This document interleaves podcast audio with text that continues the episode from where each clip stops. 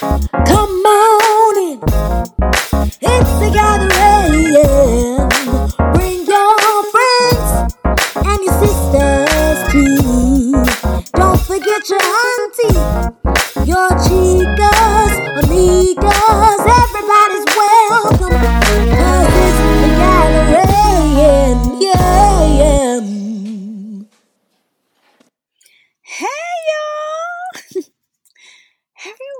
ever thought that you needed something and it just didn't seem within your reach, so you had to go on without it? You made it without that thing ever happening or making its way to you. Child, it's been those times when I didn't have what I thought I needed that I was the most creative. Yeah, it was those times that I showed the most courage and resilience.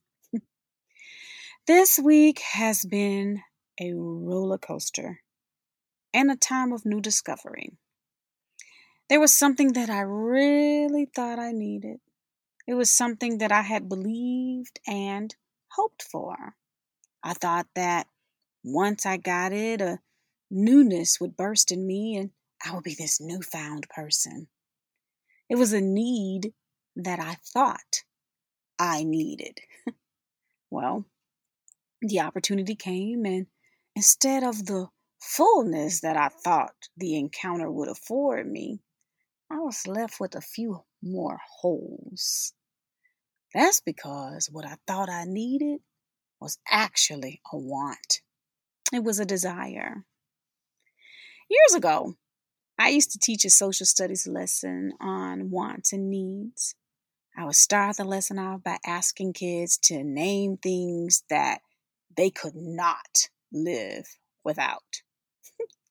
Y'all, those lists would be all over the place. Child, after they'd create these lists, I would have those kids to place their ideas into one of two categories labeled needs or wants. I'm sad to say that I shot down a lot of what kids listed as their needs. I'm so not that teacher anymore.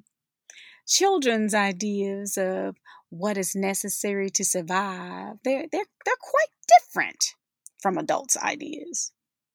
I got to thinking, though, earlier this week, just how what we think we need is subjective. I know that our basic needs are clothes, food, and shelter, you know, the essentials for survival. But there are other things that we need to thrive, to maneuver in this world. And those things are wrapped up in wants. Ever wanted something badly but didn't need it? Baby, baby, y'all know that I love food. I can eat lamb chops, and any kind of greens every day. I'm talking about fat laced smoked meat greens. You hear me? Not the healthy kind sauteed in olive oil, although they are good. But honey, I love me some greens. Fat laced greens, ham hocks, you know, smoked turkey tail sometime too. and y'all know I'm a pretty fair patissier. Yeah, that's a fancy Nancy word for pastry chef, and I probably butchered the French pronunciation. I love to prepare desserts. Love bugs, sweetness is my weakness. I love making desserts. Y'all know the practice of overeating will bring the pounds. Greeting, and I'm too close to the ground to be this round. And I know I'm corny, so just get over it. But food, Y'all get the idea. Food. Don't play like y'all ain't never said, I need something sweet. You ain't need nothing sweet. You just wanted something. you had a craving or a strong desire for something that you could actually, you could live without. Let me go back to teaching. I used to tell children that a want is something that you can live without. And y'all, that statement ain't all the way true. I was just following the curriculum, so forgive me. Life has taught me that wants and needs, they're subjective. They are subject to the person. And you got to consider circumstances and perspective because what one person wants, another may need. Y'all, I also told the kids that a need is something you cannot survive without. I'm still grappling with that statement. Y'all, I don't have but one functioning eye. and for 45 years, I've learned to live without it. And you know what? I'm surviving. But I sure would like to experience. I'd like to have the experience of having two working eyes.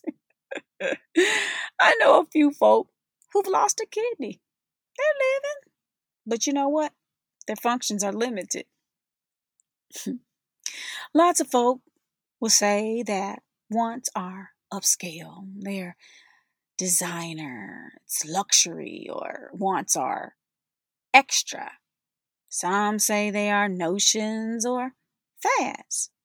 But, sisters, I've learned that wants are not always tangible. They can include desired relationships, whether platonic, familial, romantic. wants can be answers, they can be wishes, aspirations, desires, acceptance, longings, or closure. Hmm. Yeah. Y'all, we should neglect our wants. I done been there. Been there, done that, convicted. I used to neglect my wants and tell myself that I shouldn't focus on the extras because, you know, I had everything that I needed. Repeat after me. That ain't right. Again, that ain't right. Out of the mouth of two or three witnesses, one more time. That ain't right. Child, even God will give you the desires of your heart if you take pleasure in Him. Psalm 37 4. We, we know that one. There have been things, y'all, relationships, ideas that at one point in my life I considered them needs. But after a hard look at life, situations, y'all, they were just wants. And you know what? I soon learned to live without those things that I longed for. But I just knew that if I had them, life would be better. I don't think we should downplay our wants. I think we should consider them the tangible ones and the intangible ones. I think that we should consider both because they are all fulfilling, like love. Many will argue that love is all we need and that the basic needs of a person can be met when they are loved. Now, I'm no scientist, but I think that's rhetoric. I agree.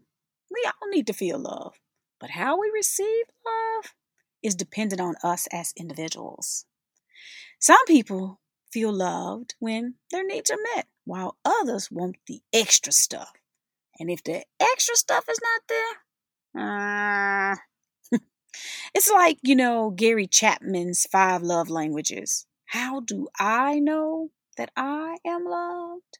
Well, I, Sherwanda Nunu Chisholm, I'm a service girl. You can buy me things, but they aren't necessary for you to float my boat. Do something for me. Ease my burden of responsibility. And honey, I am happy. Wants change. And honey, sometimes when you finally get that thing that you so desperately desired, you realize or you question, this it?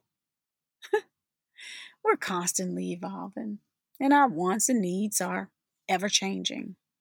My advice is count up the cost of the wants. Is the want worth the cost? Will it incur more debt, pain, or unfulfillment? Who knows?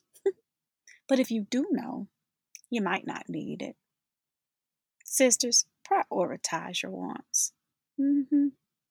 Appreciate what you have and focus on what's important. And let me say this to you don't beat yourself up if you discover that your want is not what you really wanted. Y'all, this is my journey. Yours may be different. I'm just your sister. Y'all, I gotta go.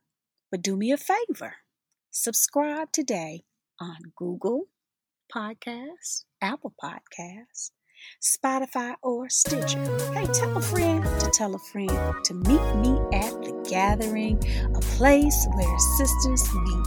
I'll catch y'all later. Bye.